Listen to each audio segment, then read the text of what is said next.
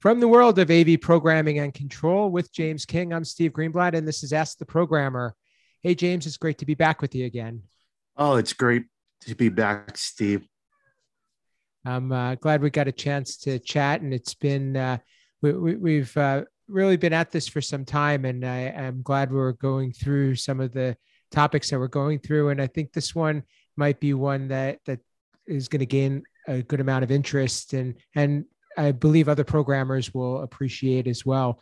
Um, what I, what I thought we would talk about today is is why is programming so complicated and costly and time consuming? It's it's become this black eye. It's one of the reasons that people choose configuration or or frankly they say, hey, what do I need program systems? Are they needed or is do we have to provide the customization or is there a better alternative that's going to be a better fit for clients. So uh, I figured I'd throw that out there, and I have a bunch of thoughts about it, and and wanted to get you to share some of yours as well. Uh, no, I think this is a very good topic, and I uh, kind of have a feeling it might be a uh, hot button item between programmers and you can even say clients or um, project managers when they are programming they're setting up the billing stuff. Um, i kind of look at it as programming is something that's not seen. So like people don't understand the value of it to the extent. Like you know if you throw a 4k tv up next to a 7020p a user can see the difference but they can't see a difference in coding except for unless you do a really bad job. I mean, a horrible job at coding or anything, but the, all they see us as a line item on their bill, and they're like, "Why?" Absolutely, yeah. I I feel like too we're we get into the fact that you know programming produces outcomes. Outcomes are what people appreciate. To your point there, and and but the effort that goes into programming is isn't really truly realized because it's not there's so much more that needs to be considered than just typing on a keyboard. Yeah. The, you know, as we've talked about in previous shows, the idea that you have to plan and you have to also work with some devices or situations that are unpredictable and and also testing and troubleshooting which we recently covered um, all those things fall under the programming domain.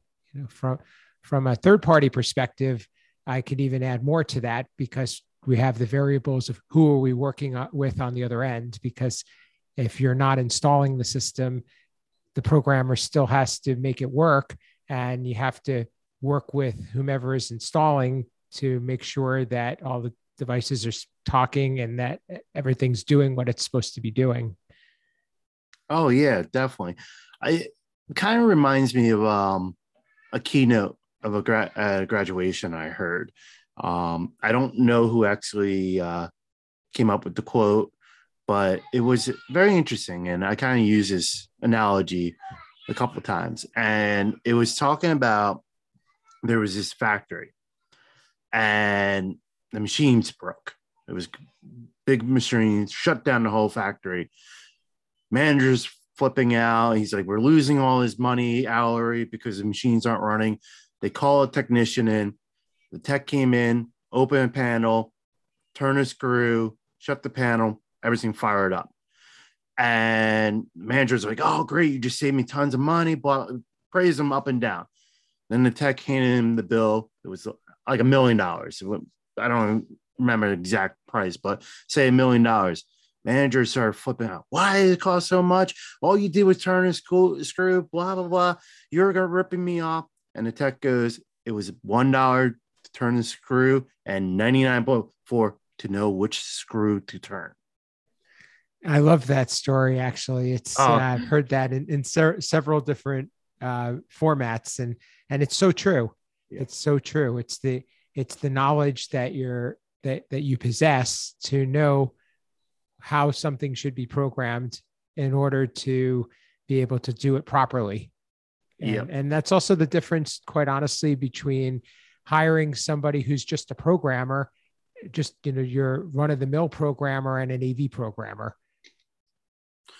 I totally agree because I mean a regular programmer they know software development and stuff, but they don't know the AV side. Um, so you you kind of got to get someone who has a knowledge in both, really.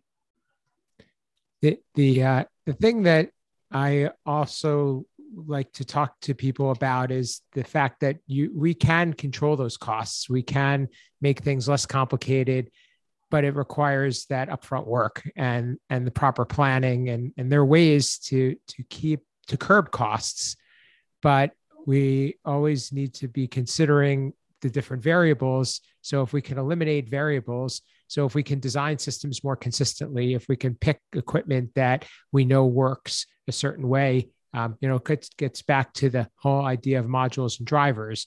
If modules and drivers available, that saves time. So um, instead of picking the the latest and greatest uh, wow piece of equipment that somebody may be pitching or maybe on sale per se, uh, pick something that you know is proven um, the, there's there's ways to to keep programming costs down, but there's also ways that programming can can get unruly because of all the the the the things that could go wrong when you press a button and it doesn't work.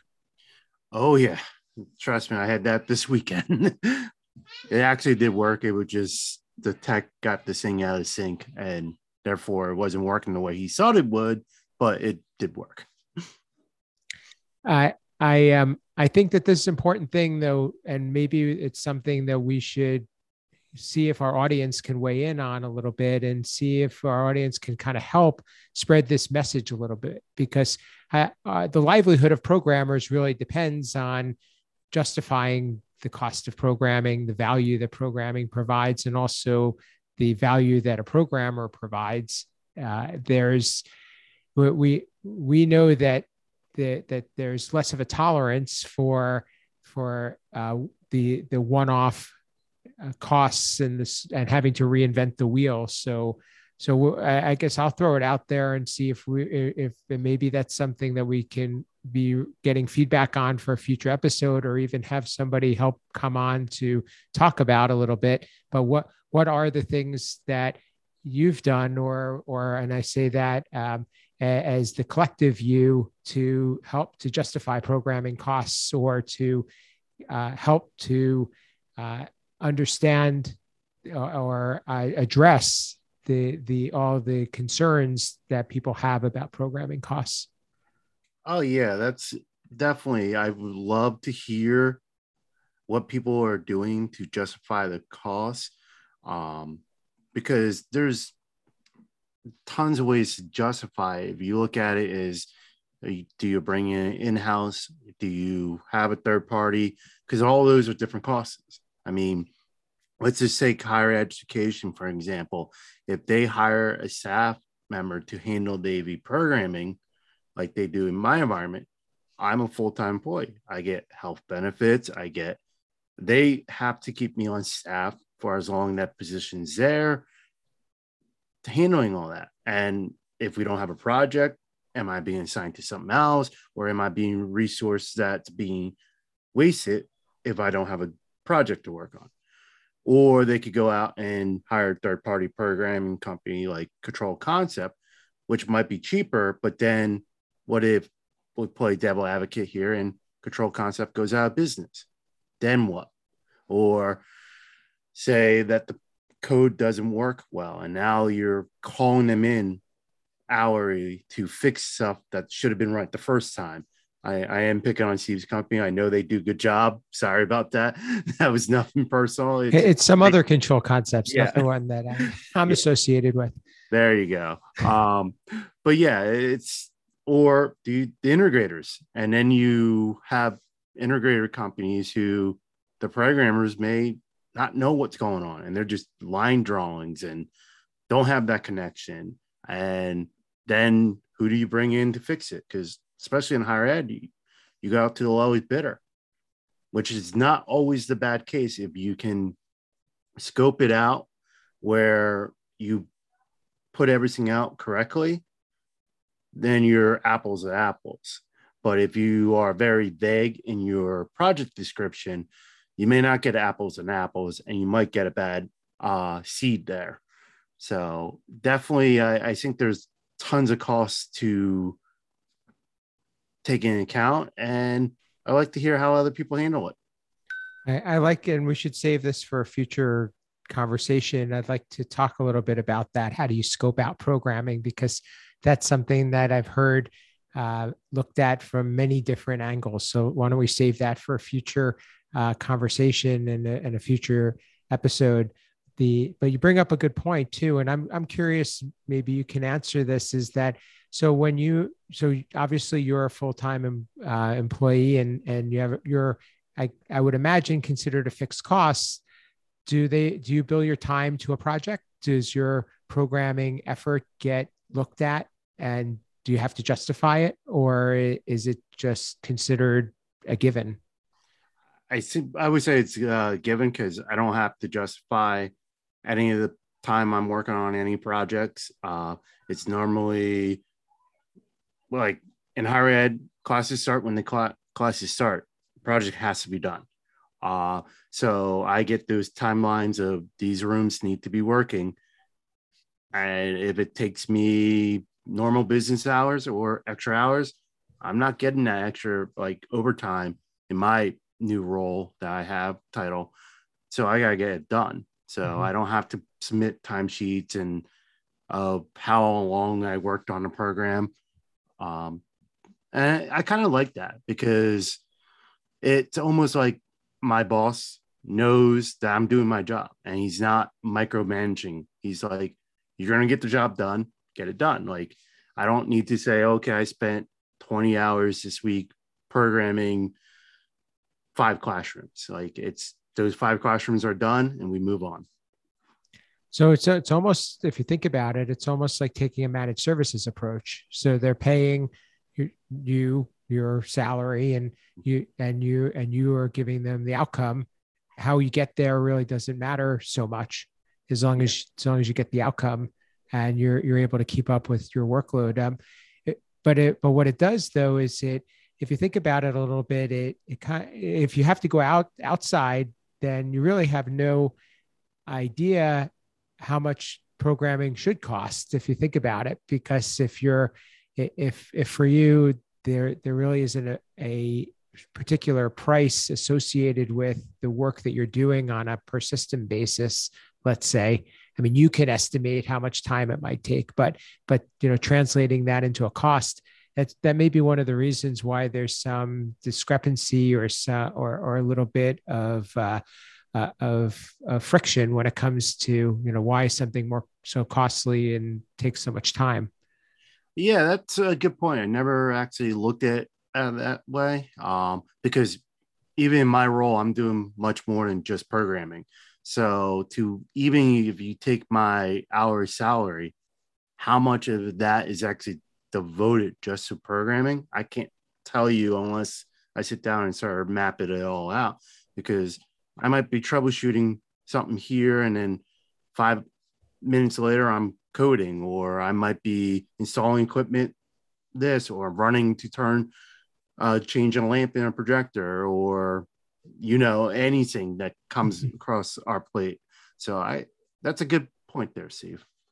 And, and if you just if I just finished the the thought a little bit too, if you look at it from uh, an integrator or an in, you know an in-house programmer for an integrator, they're they're a little different because if you know they their programmer is a significant cost for them, and they want to keep that person as busy as possible. So when they don't have enough for them to do, they're actually overpaying potentially for something if they have them do a, a, a lesser role, let's say um, or or just uh, be idle. And then from a third party perspective, you know, we we usually work on a fixed fixed price for a project, and we need to be able to estimate based on past experience or our knowledge of what this what is required or or, or our relationship with a client what what it might take to do something so eh, that that there may be one of the reasons why we have this this whole this topic that we're discussing today. Yeah. And again, like Steve mentioned, it'd be great to hear what our listeners where they think the misconception or why programming costs so much is. That would be great to hear from them. Yeah, I'd be curious to to know if, um, but both from a programmer's perspective and also from a from either client or or a uh, uh, an employer's perspective too. So, uh, with that said, you know, um, why don't we wrap up, um, James? If you want to share where people can uh, get in touch with you and how they they could leave us some feedback. Oh, uh, as always, you can find me on Twitter at av underscore James King. Uh, definitely check out our podcast as you're listening to it now, but we're also on YouTube where we can respond to comments. I'm on LinkedIn. Um, I don't use it as much, but I am on there, James King. I'm uh, on the HETMA board, so anything going on with HETMA, you can probably find me somewhere involved with that. And I write for the digital magazine higher higher ed av.com where I do the IT in AV column. And for me, um, uh, I'm on social media at Steve Greenblatt. Uh, LinkedIn is a great place to find me.